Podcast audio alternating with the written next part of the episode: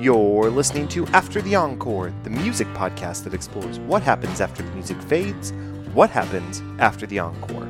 I'm your host, Joe Shaw, and this is Volume 1, The Stars at Night, Track 5, with Brad Thompson. Well, it was like I was saying to Mr. Hairdo when your secret handshake and a hole in your shoe.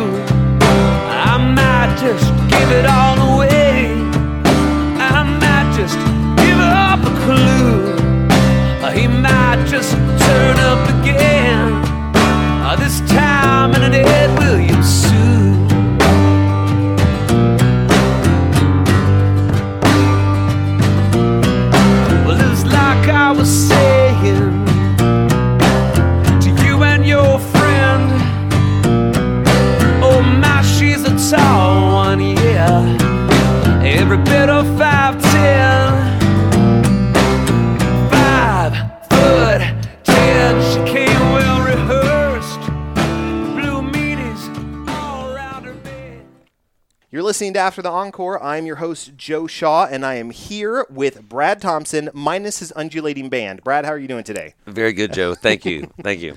I'm really excited to de- dig into your story today, but something I want to start you out with is a question about your take on music. What does music mean to you? Uh, that's a great question. Um, I think I've been thinking. I think I've been thinking about it even more lately. And here's my revised uh, definition of what it means. So, uh, just last month, uh, I flew to Colorado with my family, and we went to Red Rocks for the first time to see a concert there. None of us had been there, and that's a gorgeous place, right? Yeah. And, and we saw Michael Franti and Spearhead, which you, if you, Yeah. you know Michael Franti, hey, I'll be gone today. Right. And I'm seeing what he's doing, what I think he's doing. And he's using music to connect with people in a beautiful way. Yeah. And he's bringing uh, humanity to it and charitable causes. And he sings about his mom and his wife and, uh, you know, the marginalized and all this important stuff that means so much to him. He's a powerful, powerful performer Yeah. and I'm like, man, and he kind of plays like a crappy looking guitar, which I connect with because I have kind of a crappy looking guitar as well.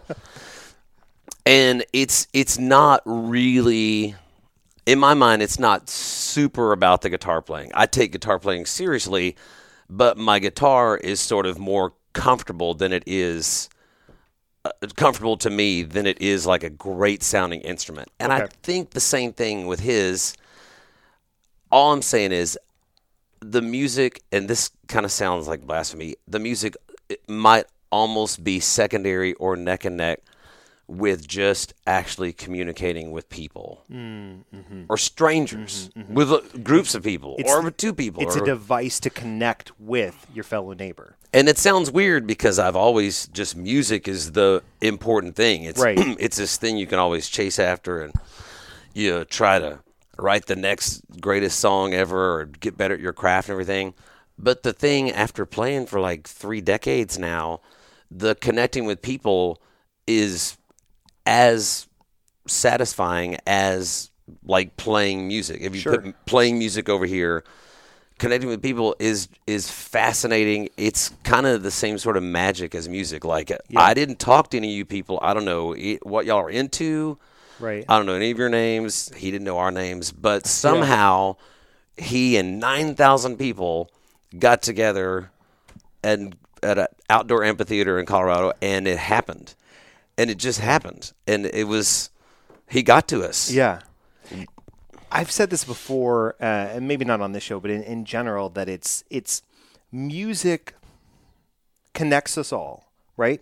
but there's something about a live experience. And that's what it a live concert is an experience where you feel connected not only to the performers, but to the people around you. Definitely. and it's just you know whether you are religious or not it's to me it's an extremely spiritual thing right it just it speaks to me regardless of what you believe or what you don't believe it just there's never been a time where i've gone to a concert where i haven't felt very spiritual when i'm walking out Our little spirit, our souls are grooving together. Yeah. This is yeah.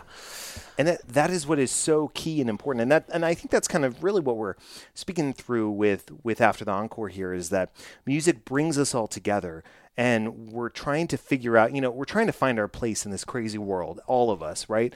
And we're trying to leave the world a little bit better than we found it. Mm-hmm. And i feel that music really allows us to play in these spaces you know?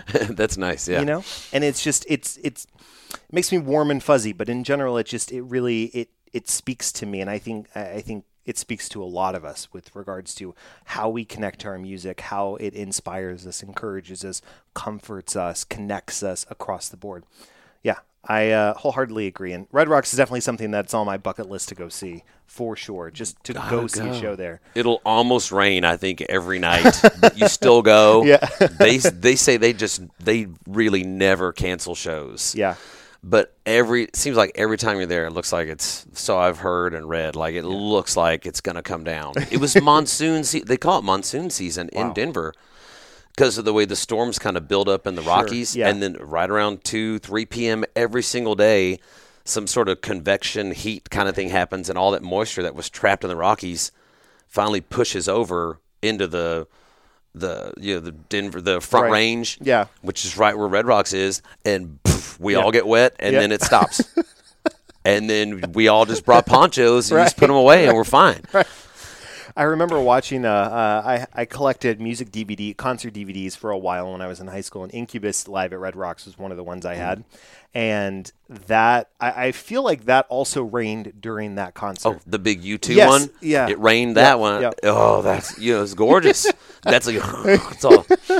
Yeah, Oh, good times. Well, Brad, I really want to dive into, you know, in this first section, we're really going to be diving into kind of your life first getting into music. So tell tell the listeners a little bit about kind of what your upbringing was like, and then also your very first connection to music, and then what ultimately led you to want to start learning to play and sing and be a part of music. Okay. Um, I grew up here in Texas, Mm-hmm. in the Dallas Fort Worth Metroplex. I was born in Grand Prairie Right.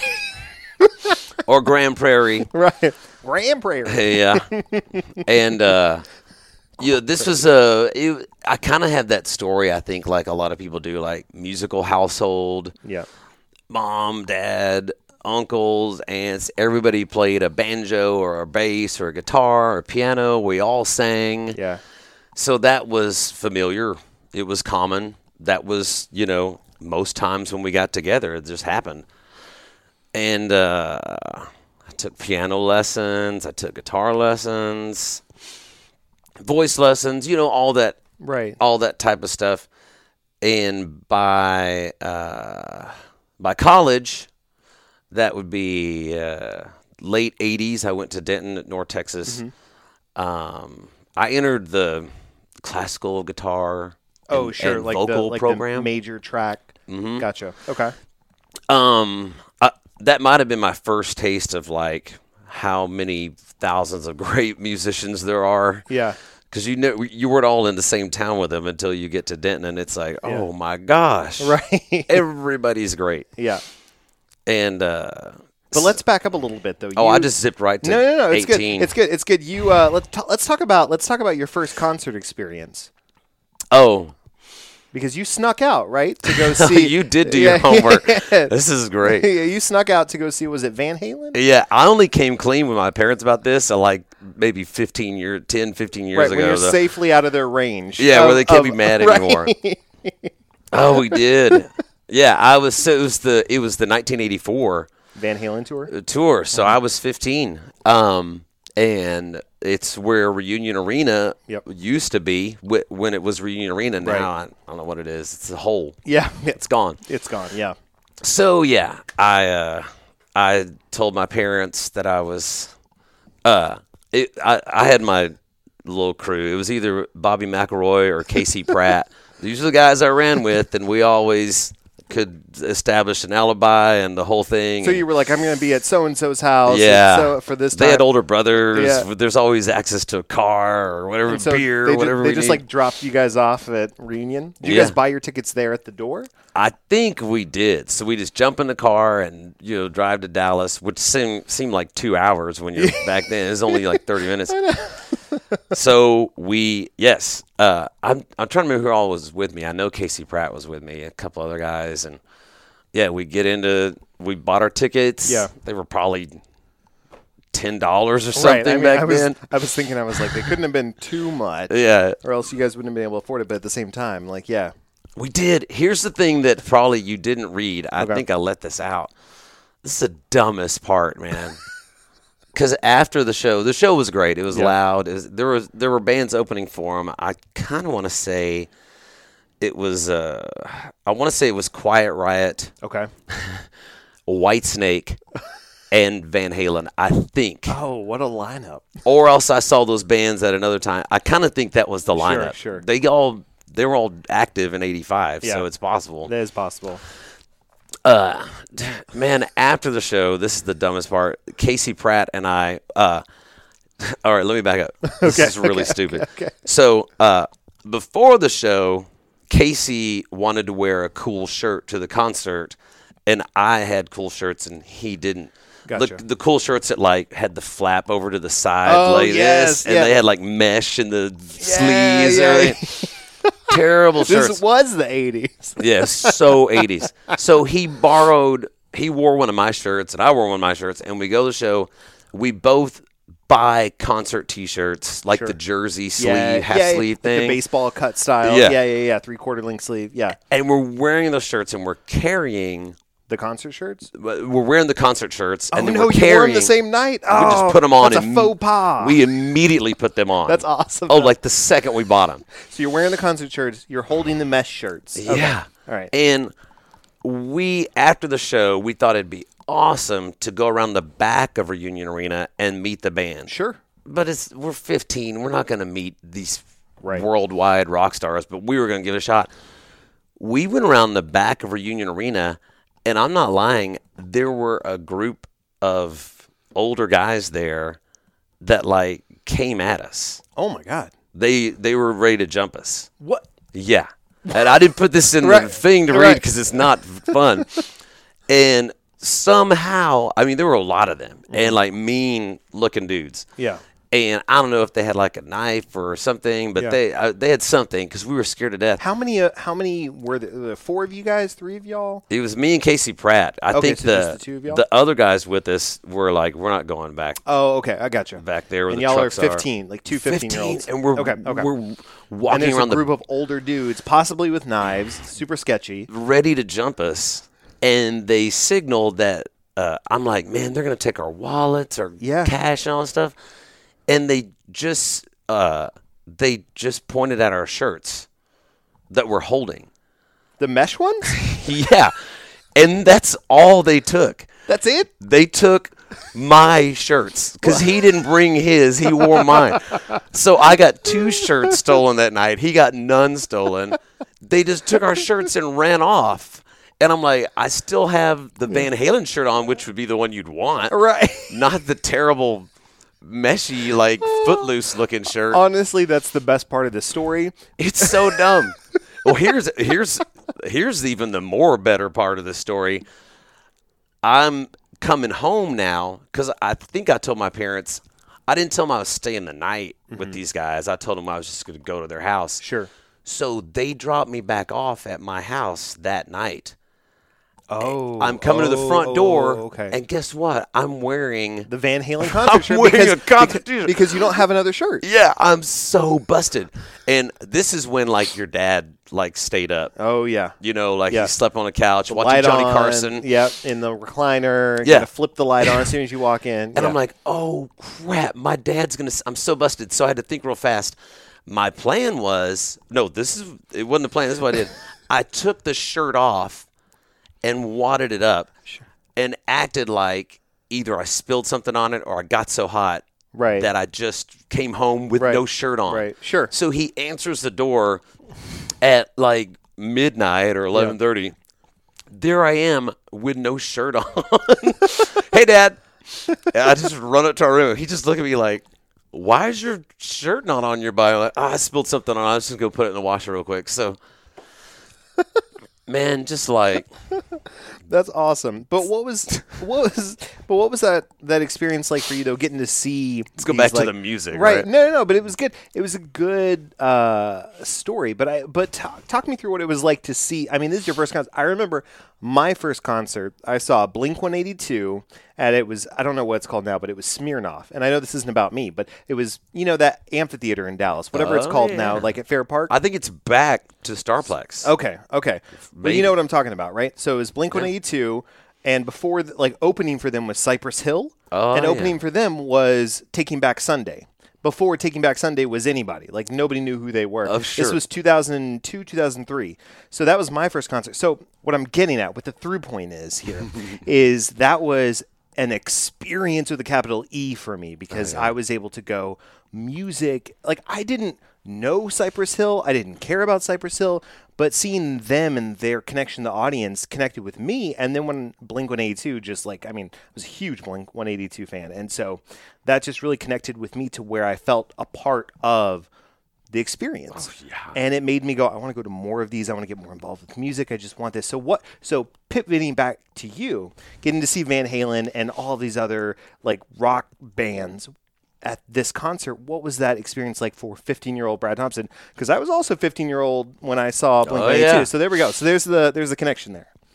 And I- would have to say, I mean, for me, there's there's bands like Blink One Eighty Two is a, a huge band, and we all Right, know them. right.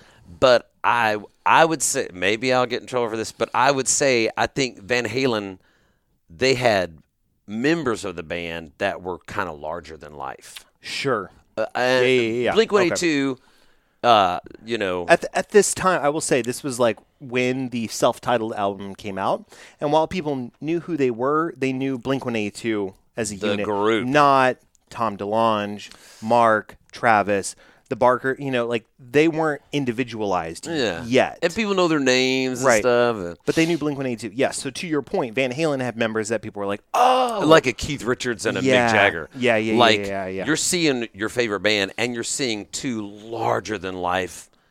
Those two. I mean, the, Right. the other guy, everybody in the band is big, but those two, but but those are yeah." larger than life. Like seeing Yeah. a Bono or something. Right, You're it's more like, transcendent. It it it's Yeah. it's more zeitgeist or ze- zeitgeist. like uh, totally. You know what I'm talking about? It- Very it- top of top of mind. like the gods had shown up on Earth for one Right. night. I mean, it was like see it. Justin Timberlake versus NSYNC kind of a thing, or Sure, sure. Adam Levine versus Maroon Five. Sure, like, totally. You know, Bono versus U two. To your point. Yeah, Yeah.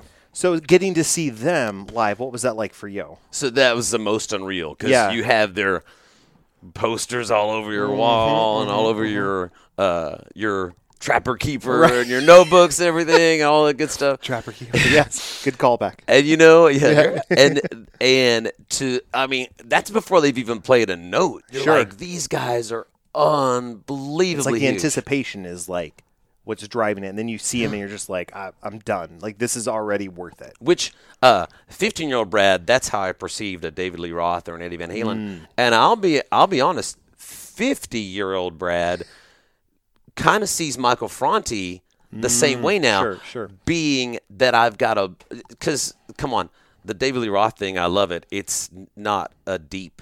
Right. yeah, yeah, yeah, yeah. it's not a it's Right, show. right. It's a thing, and I always would think it's awesome. But but what uh, what really rocks a, an old an older guy like me is to see a Michael Franti out there who's Mm-hmm. probably close to my age. I'm guessing.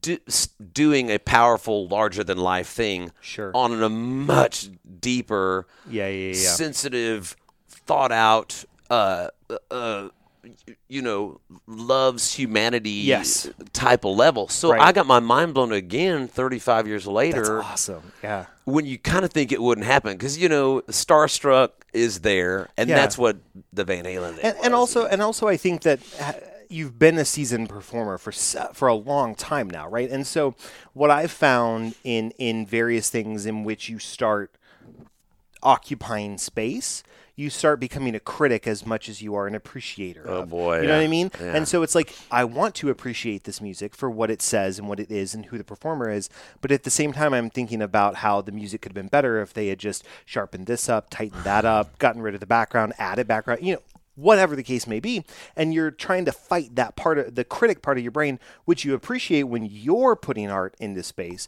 but you resent it when you're trying to just sit back and appreciate a right. amazing concert. You know what I'm saying? Oh yeah. And so I think so to have that kind of seasoned brain and still be blown here Mm-hmm. at Red Rocks is astounding and is really a commentary on how you can still be surprised and and connected to music so many years from 15 to 50 kind of a thing. Hey, I'll tell you that that night that we saw him was the first night of his Soul Rocker tour. Okay. First night. Okay. and they started the concert with this big old video that he had made Mm. and it was powerful it had he's got a little son you know that was just born Right. last year or something and it was personal and it was intense and it was like this launch kind of like t minus five four. Oh, that's awesome. and this whole video and it's like and the, the whole place is electric and we're about to go and then it was a total misfire the video like just went out the window. The band wasn't ready to come on. Oh no! The the whole thing just went crap, and uh, he's like, and he apologized. He's like, man, it's the first night of the show. We're trying to bring in all these elements of video and sound and this thing. Right, a real like audio visual experience. Yeah. And they actually like walked down and went, take two, and did it all over again. And nobody gave a crap. sure. You know, Yeah. it was one of those things you could have been horribly critical of seeing a giant, you know, audio visual technical thing Yeah. just flop in front of 9,000 people Yeah. at Red Rocks. We've all flown from somewhere. Everybody I met was from like, somewhere far, not in Colorado. so- yeah. and to see the whole thing, the critic in you would be like, God, haven't y'all, y'all been rehearsing for three months? What's Yeah, the deal? right. And it just flopped. But I'm telling you, as a musician and someone who tries to dial in all these types of video elements and Right. things, you're just like, I don't care. Yeah. I'm still getting my mind blown. So you're right. I ha- you let go of the critic, Yeah. and you're like, this is, you know, and you just appreciate it for being great. He tried, Yeah. and you know, I bet the next night they had it down Yeah. Absolutely. when they were in Kansas or something. They killed, I'm sure. But that first night was just like we were. It was just like three, two, one. Yeah, crickets, man. All everybody's like, we didn't know it was. He was still in the dressing room. I think he wasn't even ready to go. Halfway through a sandwich. Like, what- what's Yeah, he's, he's going to the bathroom or something. It was uh, who knows. But it, it was like, oh man, even like big time people, he, you know, kind of. Still have you know slip ups here and there, and it's it's all part of being human. But yeah, Oh, that's and awesome. his he stay human. That's his Yeah. whole thing, man. right. I love it. We'll I be really loved it. we'll be right back with more after the encore after this. Natalie,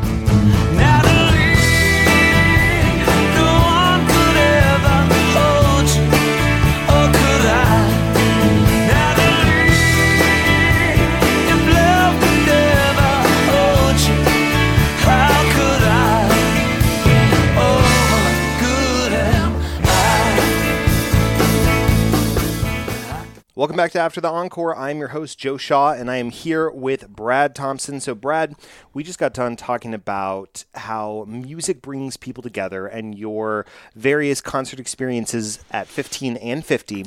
and so, now what I really want to get into, we touched on it a little bit, but I kind of brought you back because I really wanted to get that full 15 year old experience. But let's talk about your time at University of North Texas and uh, really experiencing, you know, trying to be. I don't know, classically trained. I'm using air quotes, but just like that whole experience of trying to be a little bit more, I guess, confined and traditional, and then and then let's talk about you starting to produce albums then in the '90s. Uh, I'll be honest. The uh, the North Texas thing was extremely brief, Okay, fair enough. Fair enough. and no, my parents, nobody was happy about that. It was really brief. I think a lot was going on in my life, so it was Yeah. mostly good. Well, that's good. What what was going on in your life? Let's talk about that. I I think um, I was uh, writing songs. Mm-hmm. I was performing. Uh, you know, the, at the the most I had been performing Okay. because up until then it was high school, so I was like, you know, uh, playing like restaurants and talent shows Right. and yeah, stuff. Whatever you can get. Yeah. And there I'm in college, uh, trying to do the right thing with Right. the plan and get Yeah. the degree in something, composition, performance, something that's Whatever, gonna yeah. be useful. Right. And uh, but I'm uh, I'm I'm in a, a music duo, and we're getting uh, booked around the state. Oh wow. Okay. Um, and we're we're uh, kind of we're we're moving into like the songwriter kind of venues that were uh, uh, some of them are still around, like Poor David's Pub. You know, those Right. venerable places that are you you know you really want to play in as a songwriter. So that type of stuff was really causing me to miss some classes Sure. and so but we're having a great time and we're and we're singing songs that we wrote it was fun too i i met a guitar player at north texas he's a great guy and uh, he was over in bruce hall if Okay. you if you're familiar with north texas bruce hall is still the the kind of the artsy dorm of Okay. all of them Okay. to this day and it's a funky funky dorm Right. and back then, maybe still now, back then they had uh, rehearsal isolation uh, rooms, rehearsal rooms downstairs Oh, in the okay. basement. Okay. Totally, I said you get down there and just do your Yeah, piano yeah, yeah. concertos and stuff, and just be as loud as you want, Right. twenty four seven. And uh, my friend had access to him uh, at, because he was in that dorm. I didn't go to that dorm. Sure. I was over in like a regular boring dorm, and then we would go down there. And back then, this is 1987. He had a four-track recorder, like a Oh tape, yeah, like yeah, an yeah, analog yeah, recorder, Yeah, yeah, yeah. and we got to just recording all the time. We would just go down there as soon as we were done, like with classes, eat some dinner. Go down to the basement. There's nobody down there, and just I, as fast as I could write songs Yeah. And we're taking like drums down there and stuff you can bang on and pots and dobros and Right. you know anything bass guitars and Yeah. just like and just and he's wanting to record he doesn't write but he can play and he can hit re- he can do all the recording stuff Mm-hmm. and and we just i mean we had a blast so i mean that's what was going on in north texas i was actually finding my way at north texas but not at North Texas. Sure. Yeah, like, yeah, yeah. like the it's like, oh man, we were up all night recording and now I've got to go to my choral, you know. Like required major I'm like, class "Oh, for like one credit hour. yeah, yeah, yeah. or it's time for theory, you know, and you're like, Yeah. oh god, and you're at a piano, like, "Ugh," and so Yeah. I just couldn't wait to, you know, finish the chorus on this song I was writing at lunch. So tonight at midnight, we'd go down there and just go crazy all Right. night and record more stuff. And I'm like, that's what I wanted to do. Right. They just didn't have a class in that. Yeah. Well, I think I think also it's hard. Um, so I, I I mean I don't know that the listeners care about this, but I will just share it anyways. I mean I got my degree in theater when I went to school, and Sweet. so and I knew a lot. The most successful people that I'm friends with that have made a degree out of theater or career, I should say, Uh-huh. did not get their degree in theater. They left school early Probably. because they were tired of having to all right i gotta do this monologue and i gotta do this different one and i gotta pay my due pay my dues is what they got tired of and i think there is value in paying your dues i'm using air quotes because i think it teaches you something about the the ability to find a job wherever you can or a role wherever you can depending on like music versus theater that kind of a thing.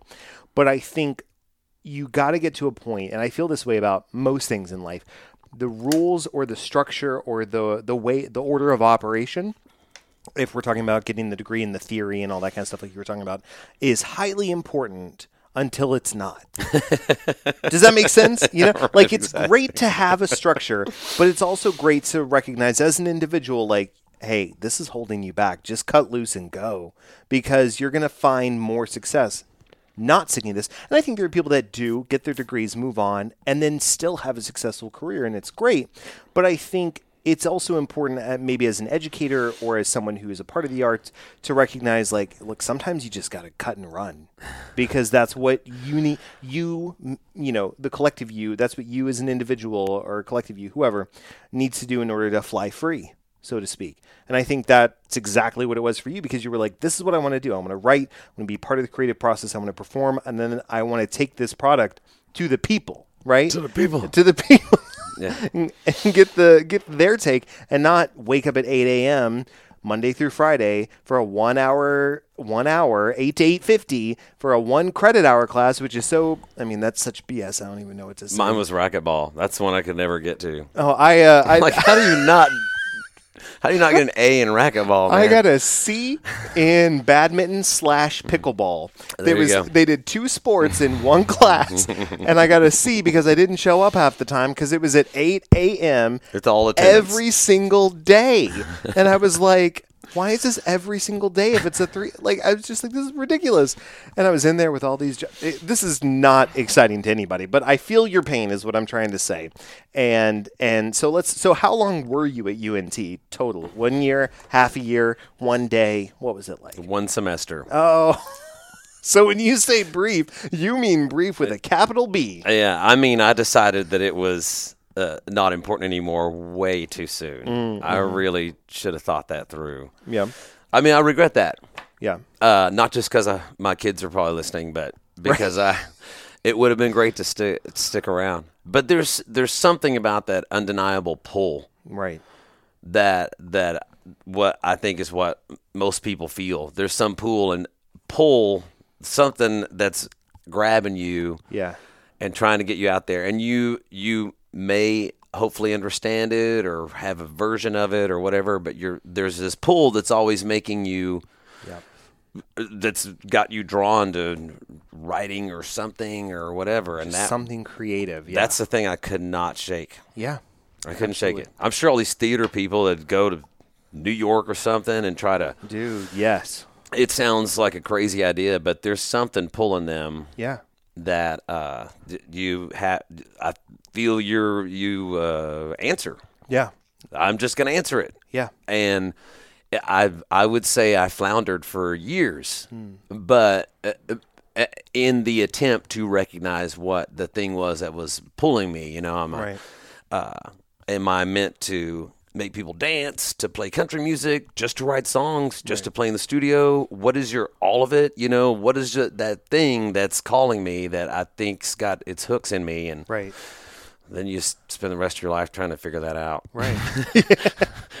so how did you even get from a point where you were so you've left UNT and then before so let's go leaving UNT which was what year was this? It was still 87. 87. Same year So- I went there. year I was born just to make you feel a little old. Great. So 87 Yes, until the un- the undulating band formed. What what were those years and what what year did you ver- first start putting music out with your band? And for those that are not that are listening they're not aware, Brad's band that he calls it is the undulating band, right? And so and that's the big the full shebang, right? And and has taken on a couple different personas depending on the records that you put out. But uh, when did you start doing music with them? What year was that? 92. 92. So between 87 and 92, what did that look like for for young Brad? It was not pretty. Okay. All right. And just for some fun trivia, the undulating is actually a nod to the the Van Halen guys. again. Oh, okay. All right. I wondered about that. So, Yeah, it was uh it was an interview. I'm tr- uh, I can't remember the concert now, but it was in the 80s uh, in California, and Mm-hmm. Van Halen was the headliner. But anyway, that was some pre-show banter from Mr. Roth, and he used the word undulating, and said, "When I get my band together, I'm going to use that That's word awesome. because it's ridiculous. It is, it's totally, utterly ridiculous. it is absolutely it's at, almost as ridiculous as the word cornucopia. right. It's just yeah. Brad Thompson is his cornucopia band. I mean, you know, whatever. But Yeah, so you know, from '87 to '92, uh, it was it was a lot of attempts. It was a lot of moving around, and you know, the couch surfing Yeah. and living all these different places and being broke and and then having some money and then spending it on a uh, I don't know a PA or a van or a trailer or something that's gonna get you there, and Right. then you're back with no money again. And uh, by by '92, I was 23, and I would probably attribute this to uh, scientists say that's when your frontal lobe is more developed. Yes, so yes, it's no coincidence right, right. that it was 92 by the time I actually had a plan that was more likely to succeed. Right. Right. And by then, I'd hit up some new guys in town, guys and girls. And it was a large group back then. I did have a, a really giant idea two singers, violin, electric guitar, bass, drums, like a large piano, like a large How did group. you even coordinate that for rehearsal purposes? it was nuts. I mean, that Yeah. seems ridiculous. That seems like the ideas of a madman who doesn't have his frontal lobe. right. You're like, I bet it wasn't fully developed. May not still be. But yeah, even even back then, when we would go uh, play out of town, yep. before we had like a van, we'd had to take like three cars. It was like polyphonic spree trying to get to a gig. It was nuts. You're like, okay, that car gets the instruments. I'll take six people. You two can ride. Over. It was Right, like yeah, it was. yeah. All the other bands, like four or five guys, hop in a Civic and go, and I'm like, or minivan or something, and do it. Yeah. I'm. We're caravanning to you know Tulsa, Norman, Norman, Oklahoma Yeah, to play a gig for 150 dollars Right. all this gas. And then you got to like split. Yes, and to your point, you got to split that between gas and food and room potentially, and then like, and then everybody gets a cut of the gate, and then it's like, oh, we owe them five dollars. Uh, you know, yeah. I mean, how did? But, and this was like you said, this is the early and mid '90s when you're starting to to tour and really touch down, and and and you know, I. I made a CD for the first time. yeah, and so like what there's there's a couple things I want to talk about because like one of the things when I was listening to some of your earlier stuff is it really evokes this feeling of like counting crows, Oh, a little sure. bit of old school Dave Matthews, Definitely. and it's I mean it's very of the time, and I mean that in a very good way, I right? was oh, I was listening to all that. Yeah. Right, I mean, Toad the Wet Sprocket. Yes, that kind right. of stuff. Yeah, you know. exactly. And so it evokes that feeling. And so how were you able to kind of how were you thinking about like how do I carve out my space when these other similar artists are really like laying down roots? How do you do that on a local level when they're doing it on a national or global level depending. So what was what was that how did you even start developing the sound? Obviously by listening to them, but like how did you I mean, you've got the big band. You're influenced by these '90s artists, and you're trying. You know, you're touring Texas, Oklahoma, kind of like regionally, Yeah. right? But what was it like for you, even just getting off the ground with that, making that first album?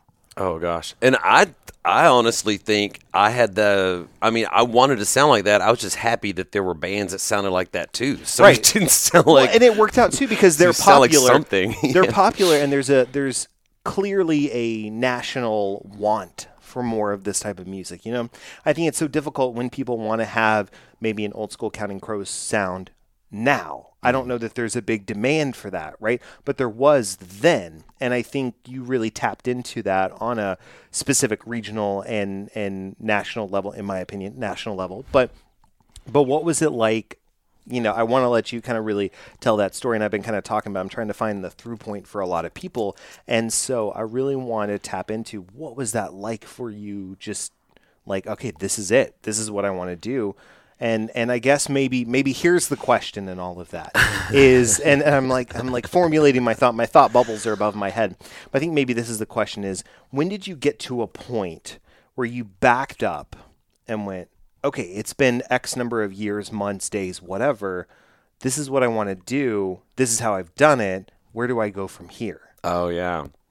Hey, and I I will say like I still remember when I first heard the Dave Matthews Band, the Under the Table and Dreaming. I'm Mm. Yes, guessing that yes. was like 94, 95. That sounds about right. Yeah. And I was like, what is that a violin on my Yeah. radio? Yeah. What? And I was like, I've got a violin player in my band. He's Right. been in there since like 91, Yeah. since we were like rehearsing and stuff. I'm like, What? Right, you were ahead of the curve. In case Dave Matthews is Check it listening, out. right? Brad Thompson was ahead of the curve. You heard it here first. Oh, it's beautiful, man. Yeah. The elements of you know maybe like bluegrass Mm, or mm-hmm. country, but not like overtly country. no, there's like sprinkles. I'm or- talking about me. He's not. He's less country, but he's right. Got I know what you're saying. Yeah. Yeah, with you. Yeah. but it's still that you know type of thing. Um, and I'll tell you what, the the economics of this whole thing changed my vision drastically. Trying to travel with this, I don't know, that's seven or eight pieces. We quickly went down to three. Gotcha. gotcha. It didn't take long. Yeah. We got down then, and that's when we started traveling extensively because we could afford to. Mm. Sure. And this was we're traveling as a trio, and we actually could afford to bring a fourth person. Sure. No, not even like a, a playing playing the band. They drove. They sold merchandise. They ran sound for us. They there were so many things we needed when we're out there. Yeah, they were So very versatile to be able to accomplish all that for you. yeah, so we had there was two different guys that work with us a lot, and uh, you know they take time off of work or in between uh, college or whatever they were doing, they're and doing, yeah. they would go out with us. So we actually could have three guys and then a fourth, just utility, all-purpose, help us out. You know, Right. Fix the van, Yeah. change the tire, Yeah, all exactly. All the stuff run interference for us when we're Yeah. on stage. There's nobody there at the club to like talk to the manager or what do we need to do. Yeah. So uh, th- th- that model became what we pretty much did uh, through like 2000, Right. Okay. and it was it was a we were able to travel with that, and you know get down to like we we drove in a, a Ford Econoline van Yeah. That had been modified by the person we bought it from. They had installed a second gas tank. So this thing held like Oh wow. a billion gallons of gas.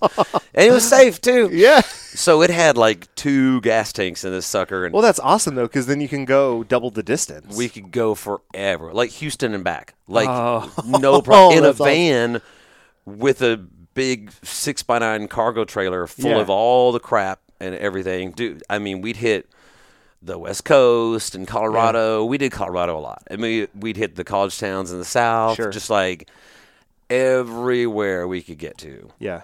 And that that were and it was roomy. I'm like, there's four of us in here, man. Right. Like everybody's got a captain's chair that Right. they're sitting in. You know, it's Yeah. great. There's a bed in the back. Like this is awesome. There's is- food, a right. refrigerator. That's awesome. So I, I really want to, as we're starting to wrap up this portion of it, I want you to talk to me talk me through the worst tour experience that y'all had. Oh no! I know. Do you know what it is? I, I do know what it is, but I want you I want you to walk the listeners through. is that printed somewhere? Is it the bear one? No, it's the Voyage Dallas one. This one is. Okay. Oh, oh, the About- bear, the bear tour. yes, the bear? About the fighting bear. Yes, Yeah. that's what's in here. Yes. I wondered how fa- how easy that inter- that thing was to find. So Yeah, very. A quick Google. I think it was one or two on the search result for you. So there we go. I should never brought this up. Mm. Okay. So let's let's talk through this, and then in the next section for those that are listening, you know, we're really going to dive into current music, and then also like what's ahead for Brad Thompson. But let's let's end this part with this story With this riveting, because it was I kept me riveted when I was reading it. I was like, oh my god, this is like can't make this up. No, this is like it's one of those situations where it's like it's so crazy it has to be true. you know, like yeah. it, no one could think of all of these elements together Or individually, to. one on, one off, sure, not together. Yeah. So what? Uh, what's that town in Arkansas where the uh, hot springs? Oh, uh, yeah, yeah, yeah. Uh, We went to Hot Springs. Okay, yep. And the idea was was a three night engagement out there on weeknights, and it's for routing, so we could hit, Oh, hit a. Tuesday, Wednesday, Thursday, make a little bit, bit of money, money, and, and then continue to Memphis, Nashville, and like do that Some type of the thing. bigger quote unquote cities to really hit the the weekend exactly. routes. And so during the week, you can grab a little cash, and you're good. right. And so this place was was supposed to be that. I forget what it was called now. It doesn't matter. No. But yeah, so the first night we pull up, and mind you, I handle all the business of my band. Okay.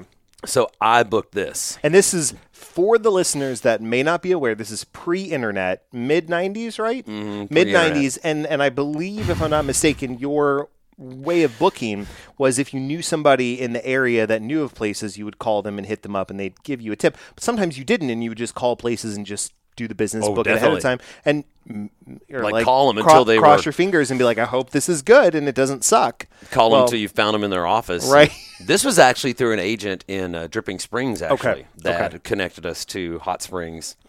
Springs. I don't know why they're Right. all springs, but Well, they're all there. Um, so Not we pull up at the. I'm sure this club's named after an animal. Sure. Like it's always like the armadillo or the Right. alligator or something. I don't know. And we pull up, and on the marquee is our name, but is also also on the marquee is American Hunks. yeah. So that's what's who is opening for us. and this, is for those that are wondering, this sounds like a male strip act. It was. It is. It is. was Uh, and is, oh. or probably was. I don't know if it still is. and no, no members of your band thought like, "Oh, I'll participate in this as well." no, No. yeah, so we had to wait for them to get done. Which is crazy.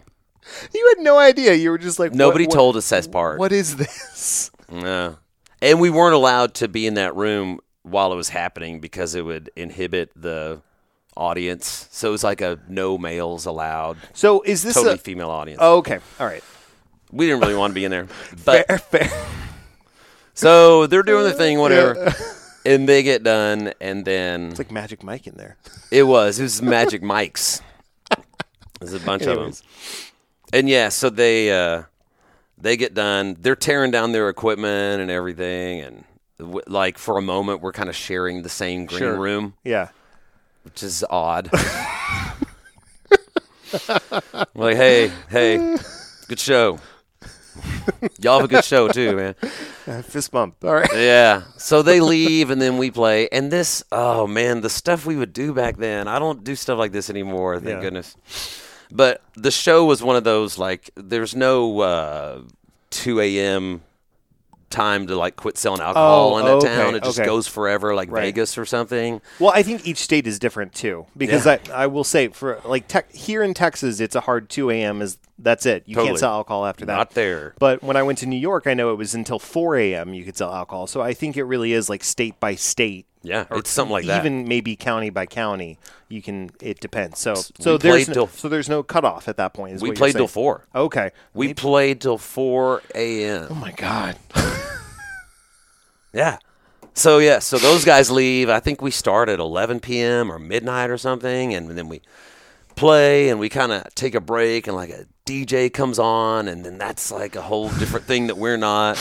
then DJ's done, and we go back on. I'm just thinking about this visual of a, Oh, a Magic just- Mike type show with this type of mu- that type of music. Then you've got like Dave Matthews. Dave comes- Matthews sound. Like here's a and, songwriter. and then the DJ, and then Dave Matthews is back all the- in one with the- night.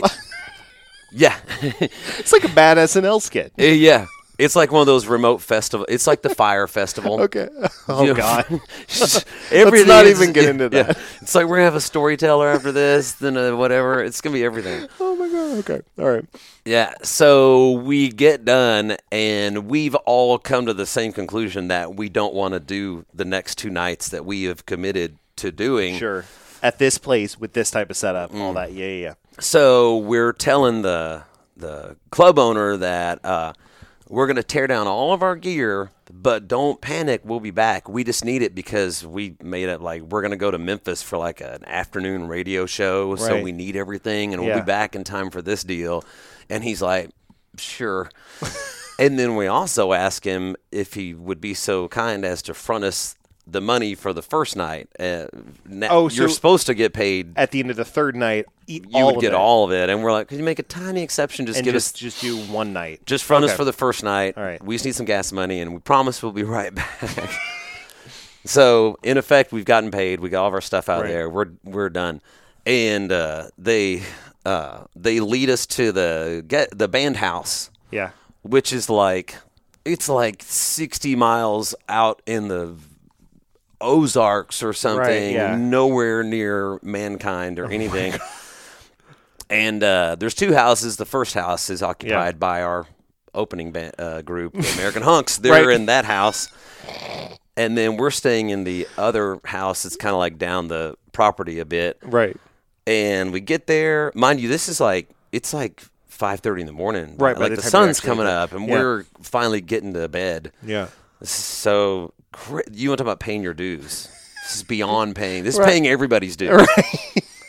And uh, we get to that house and we're getting acquainted. There's a sink. There's a bunch of bedrooms, and here's the, everything. And uh, the the guy is sort of giving us a tour, and we look out the kitchen window, and there's a massive, massive uh, cage like you would see at a zoo with Sure. like a concrete slab Right. and for real big old bars like the tiger would be behind or Sure. something. Yeah, yeah, yeah. Like that's that's weird. Yeah. Is that where the American hunk stayed? No.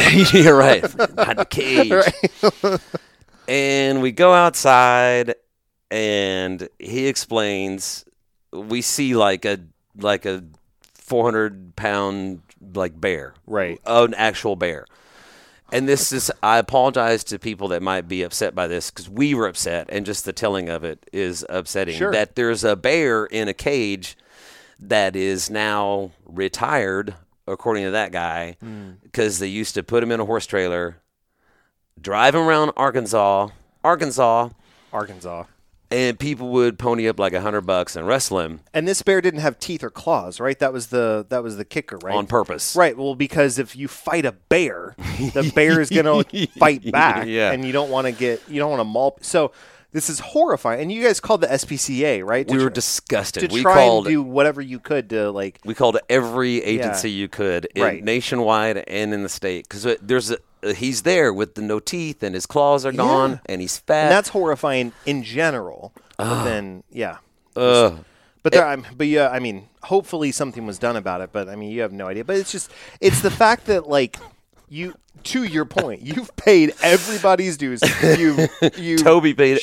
Bear's name Toby. Bear was Toby. way. Toby. I Oh. still remember that he's paid his dues. I mean, you've got people from, you know, people from the sharing stage with the American Hunks and the DJ, and and it's Arkansas, and it's just, I think the Put the that point in your of- resume. right? I mean, the point of this is that you know you you've left UNT, you formed the band, and it's like. You know, success. Sometimes you can't quantify success in the moment, but sometimes you look back and you go, you know what? This shaped me in some way for the for the rest of my life, and I don't know what it is. But we're we're that's a good place to end it right now. We'll be right back with more after the encore. After this. don't really care. Not since my girl, not since we lost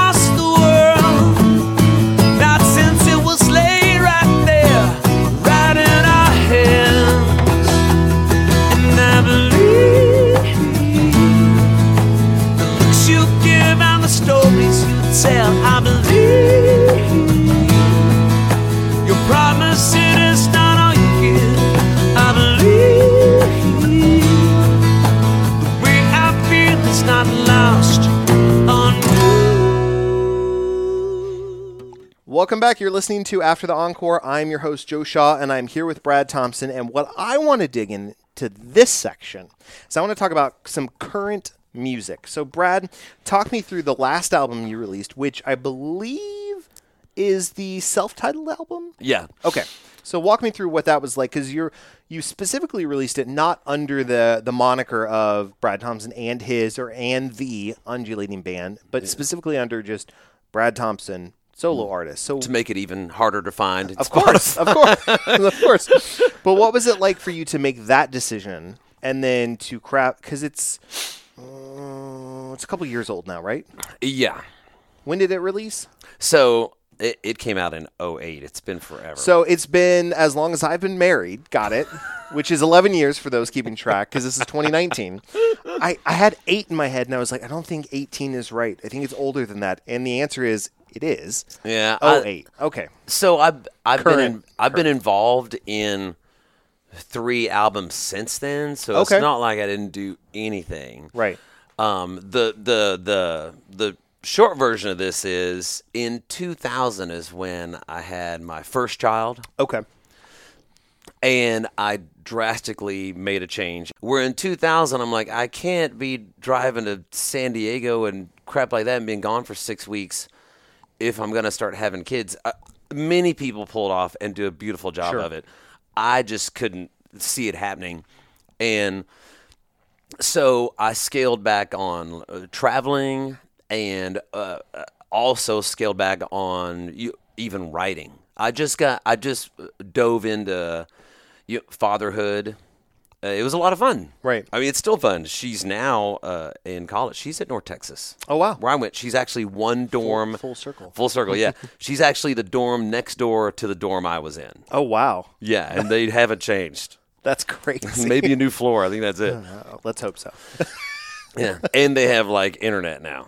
You know? Good, good. Um, but so I I found other ways to play music, and I thought I was resourceful Mm-hmm. in doing it.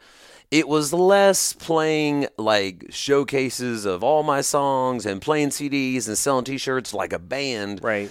And more like I just want to play music. Mm-hmm. It, for people in great settings, it, it it does involve a lot more cover songs now because I uh, you know because we're gonna I'm gonna play uh, uh, a fundraiser event for uh, you know wounded uh, warriors, or Sure. I'm gonna play a rehearsal dinner, or I'm gonna play a Main Street Arts Festival. and probably there's a lot more how do I put this? You can get a lot more people interested in buying into you as a performer if they hear something they're familiar with. And so you're able to kind of blend in some cover songs and some Brad Thompson songs Exactly. seamlessly. So it's like, oh, I'll bring you in with something you recognize, I'll hook you with my stuff, and then back and forth kind of. Oh yeah, yeah, I love that. Yep. You know, like the Grateful Dead would do that a lot. They Yes, play like a right, ton right. of That's true. interesting, crazy covers. Like, is that the Everly Brothers? Mm-hmm, You know, like doing wild stuff, and then their stuff. I'm like, uh, I I never saw why you couldn't be an original and a cover band at the same time on any given night.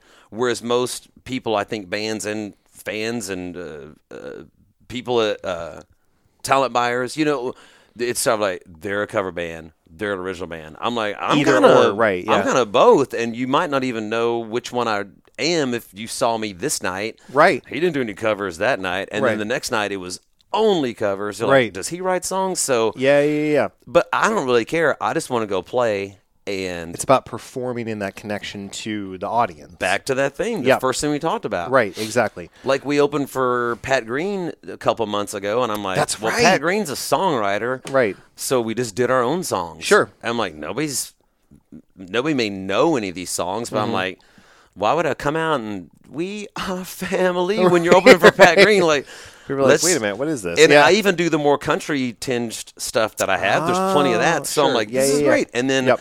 maybe the next night we're playing like we'll do a wedding reception and you, you don't play our original songs at that. I'm like, I don't care. We're Sure. gonna play some rockin' Yeah. We're just gonna dance, have a good time. We'll do that too. Like I, I enjoy that and blurring the lines Yep. of what it is that we do. I I don't think that it really uh, hurts your Yeah. m- momentum or trajectory or reputation or whatever. I'm I'm happy and love doing Yeah. all of it, or Yeah. even backing up other artists. Not even Sure. being the front guy. I do that. You know, that's Yeah. fun too. It's more about what I think what, what's really interesting about you, both as an individual and as a performer, is your income and how you make your money is from being a performer. And you found how to be versatile and have multiple successes across the board by being able to say, I'm not going to limit myself to a box. I'm going to find a way to transcend the boxes. Oh, thank you for saying it. That's You know? awesome. Yeah, I mean, I, you. I wholeheartedly believe that, and I think so many people get stuck in what does success look like, right? Yeah. And we were talking about this a little bit earlier, where it's like, you know, a lot of people feel like if you're not globally touring, nationally touring, headlining as an original artist, right? Oh, yeah. You're not successful. And then I think additionally, if you are a cover artist, it's like great, you are a cover band, quote unquote, cover band, but also you have you must have a day job because you can't possibly be keeping yourself afloat from only doing weddings and bar mitzvahs and whatever. You're right. You know? These perceptions. Right, yeah. but it's like, but I think what we're starting to, what we as a society may be starting to realize, and I think you are a perfect example, is that you can, you can have your cake and eat it too. You can Oh. both be original and be a cover, and I think, even though people may not say, "I know Brad Thompson" in the same way that it's like, "Oh, I know who U2 are," right? at the same time, you have this unfounded level of success that is greater than a lot of regional bands or maybe even national bands because you've been able to say, I don't care where I play, how I play, what I play. I love performing and connecting, and I'm going to find a way to connect to people, and that's what's going to take me from Monday to Tuesday to Wednesday, et cetera, et cetera. And and that is a beautiful thing because at the end of the day, music is about connection, and you're showing I'm going to connect to you in some way. And I don't know how that's going to be, but I'm excited to explore that with you, the individual audience person.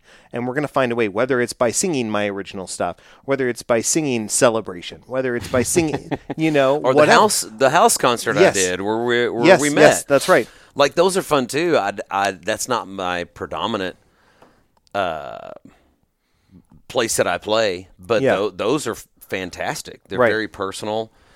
Uh, I guess you they tend to work for people that do want to tour Sure. more and, and travel, which I uh, I mean I love traveling, but I'm not like trying to like cover the whole U.S. or anything Sure, this yeah. year. You know, so. Right. I want you to talk me through some of your favorite songs that you've written and perf- and or performed and what they have meant to you. Oh, okay. Ooh, so boy. so I'll, I'll give I you I might have to look at. No, it. it's fine. Um, let me let me let's let's do this actually. So one of my favorite songs, I know we were talking about this a little off air. One of my favorite songs that you perform and have on your self-titled album is Jitterbug Perfume. And honestly, I I believe you played that at the concert that I went to because I I didn't know anything about you and you started playing it and it was just so fun and it connected with me on such a personal level because it was like it's it's like it's fun, it's lighthearted, it's intimate, it's connective. There's a lot of elements that I really d- were drawn to. Oh, so yeah. talk me through the origin of even just creating that song, and maybe then that'll lead to some others that you think of. Okay. um, let's see. That that song I know for sure I played it that night because the host of the house party, Chris, that's his favorite song of mine. Ah, okay, yeah. So he asked that I play that. Um, oh, I'm trying to think of the. There's a there's a group I was listening to that inspired me to uh, play that. Oh man, I hate when I can't remember stuff. Uh I can't think of it. It's okay. It's all All right. right. It's uh Ry Cooder went down to uh Cuba, I believe, and recorded a band down there called uh oh, I wish I could think of it right now. It's okay. Ah, I'm thinking No worries. Um, so anyway, so I was trying to go for that kind of style, and it's sort of white boy that. It's not Mm-hmm. Yeah. really Sure, that style, sure. but it had affected me enough. I listened to that. I listened to that album so much back when I was writing that song that I really wanted to do that. Uh, I still want to think of the name of it. Sorry. It's okay. It's okay. But it's uh, the the the guitar part is so good. The do do do do do do do do do. Yeah, the little lead line. And you know, for those that are listening, they're like, "Oh, Joe, you're not the singer," but but it's just so ah, I don't know. It just gets you, gets Well, you right in the feels. That's a guitar playing friend of mine named Kevin Grove who wrote that lead line. Oh, nice. Um, he really he grabbed a nylon string. He knew Mm. where I was coming from and kind of did that sort of Cuban-y Latin Yeah, yeah, kind of yeah. style thing. He he he knew what I was trying to do. Sure. so he I think he did it better than I did in the playing the lead versus the writing of the song. But Right. um, so I was listening to that, uh, and uh, um, y that's a it's uh, Jitterbug Perfume is a uh, Tom Robbins uh, novel. Oh, okay. Is okay. where I got the title. I gotcha, I Not gotcha. everybody reads that guy. Right. Um, this is a weird tangent, but uh, that that song was written for a friend of mine who turned me on to that author. Oh, okay. Uh, so uh, she passed away, and uh, that was about the time I wrote the song. And it's you, like most people, most songs are sort of a composite Sure. of many different figures. And this verse, they're doing that, and that verse, eh, it's actually a different person who's similar or whatever. Sure. Yeah, yeah, yeah. But anyway, uh, this it's not in the song, but um, she she was uh, uh, a witch. Okay. what? You're gonna think I'm crazy. trust we me. We talked about No, this is gr- strippers and now. And witches and bears. Oh my. No. but she was she told me she, she's a good witch, and she explained this. I, Sure. So I'm not. No, I'm here for her it. name. I'm here for it, and I'm I'm on the journey. She was I'm yeah. so she was a a good, uh, uh, an extremely good witch.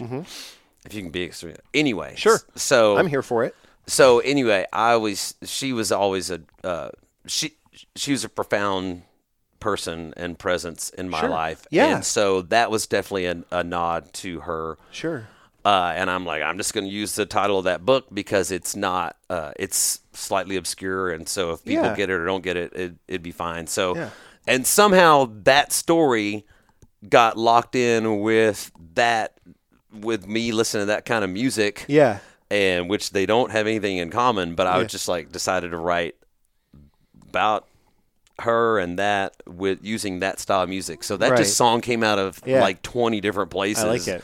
Probably took 20 years to write if you're Yeah. considering uh, I wrote it in like a week, but it took Right. forever with like the, all the influences and everything. like it. Just like That's most songs kind of Yeah, no, that's that. very true. And I think just with most music, everything is a is a journey, and you're pulling in all of these different feelings and experiences and moments to to really put something down in a in a short moment of time that will last, hopefully forever, right? Mm-hmm. And let's talk about like what do you see as your legacy? Oh boy. Uh, can I tell you about a dream I had the other night? Absolutely. it's, Please it's loosely connected to this, but I think it may be more connected. Here's my dream last night. I'll try and make it short. It was a two part dream. I was sitting in a room with a bunch of people, and for some reason, we're hanging out, and Chris Rock, the comedian, is Yep. there. So it's me, Chris Rock, and a bunch of other people. And in my dream, Chris Rock and I, man, we're the we're really good friends. Gotcha. You know, like, oh, dude, like we love hanging out. This Sure. is so cool. And I'm like, man, this is great. No one that I know has ever met him or knew that we were good friends. So I'm sitting next to him with my phone. I'm like, hey, man, before you go, I want to get a selfie with us. Sure. He's like, of course, I love you, Brad. Says Yeah, Chris Rock. right. I'm like, this is so cool. And in my dream, I'm the phone. For some reason, the apps in my phone uh, are like every time you hit an app, like a piece of the phone like flips out, like this Oh, wow. weird like Yeah, yeah, yeah. Okay. it's it's the year three thousand, and your phone goes brrrr, there's your calculator. Gotcha, And okay. here's Twitter. Right. And I'm fumbling through all these like virtual apps that are like Sure, coming sure. out my phone. Sure.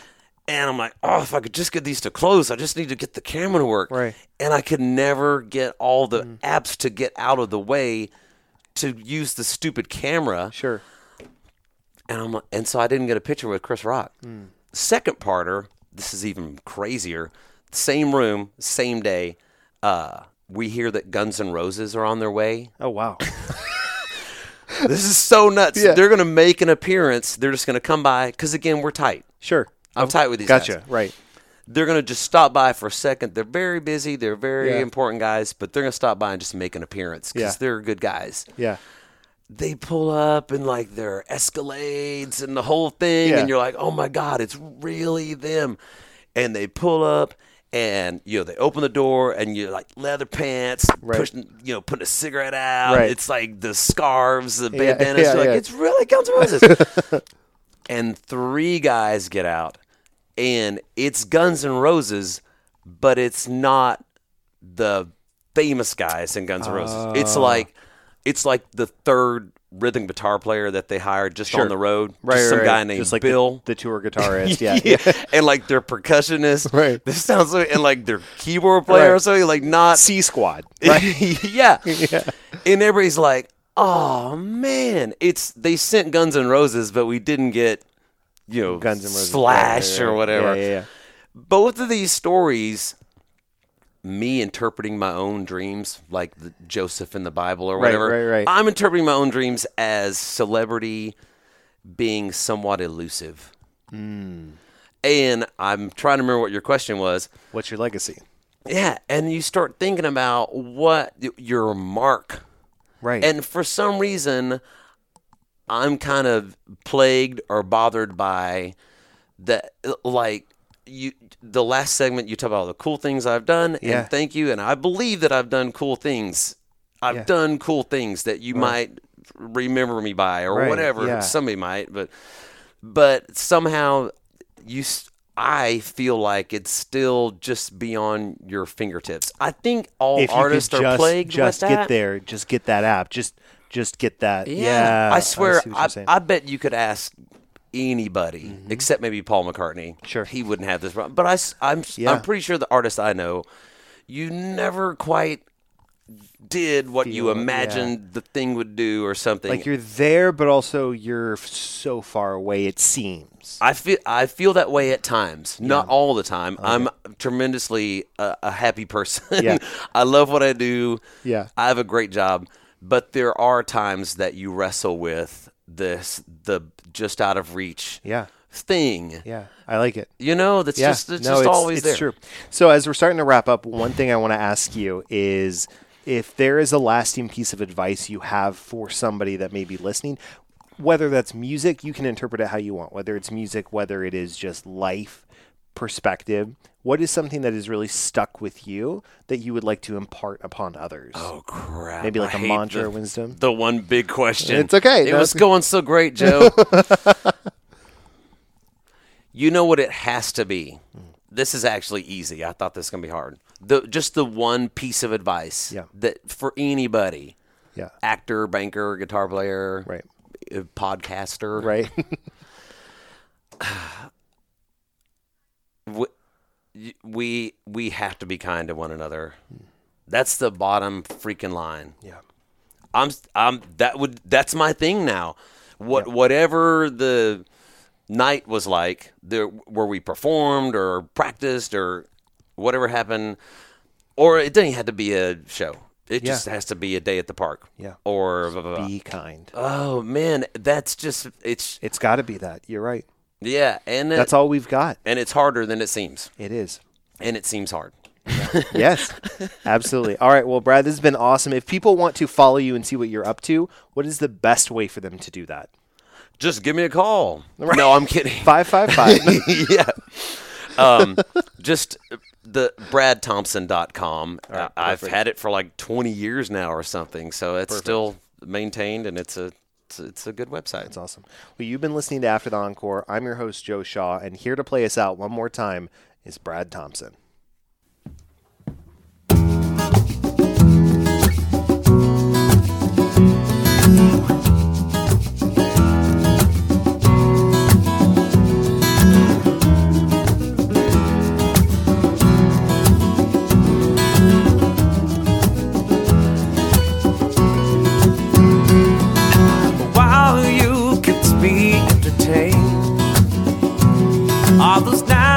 Club where we played on.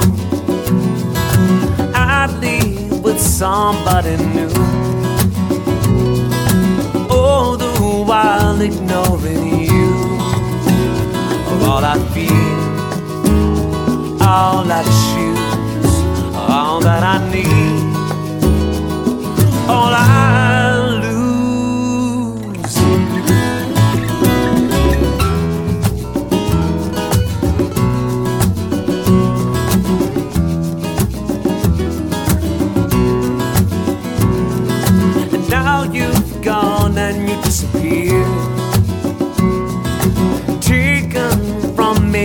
last year.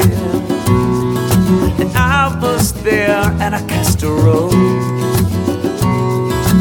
from the only guy you didn't know at all. And all I feel, and all I choose, all that I need,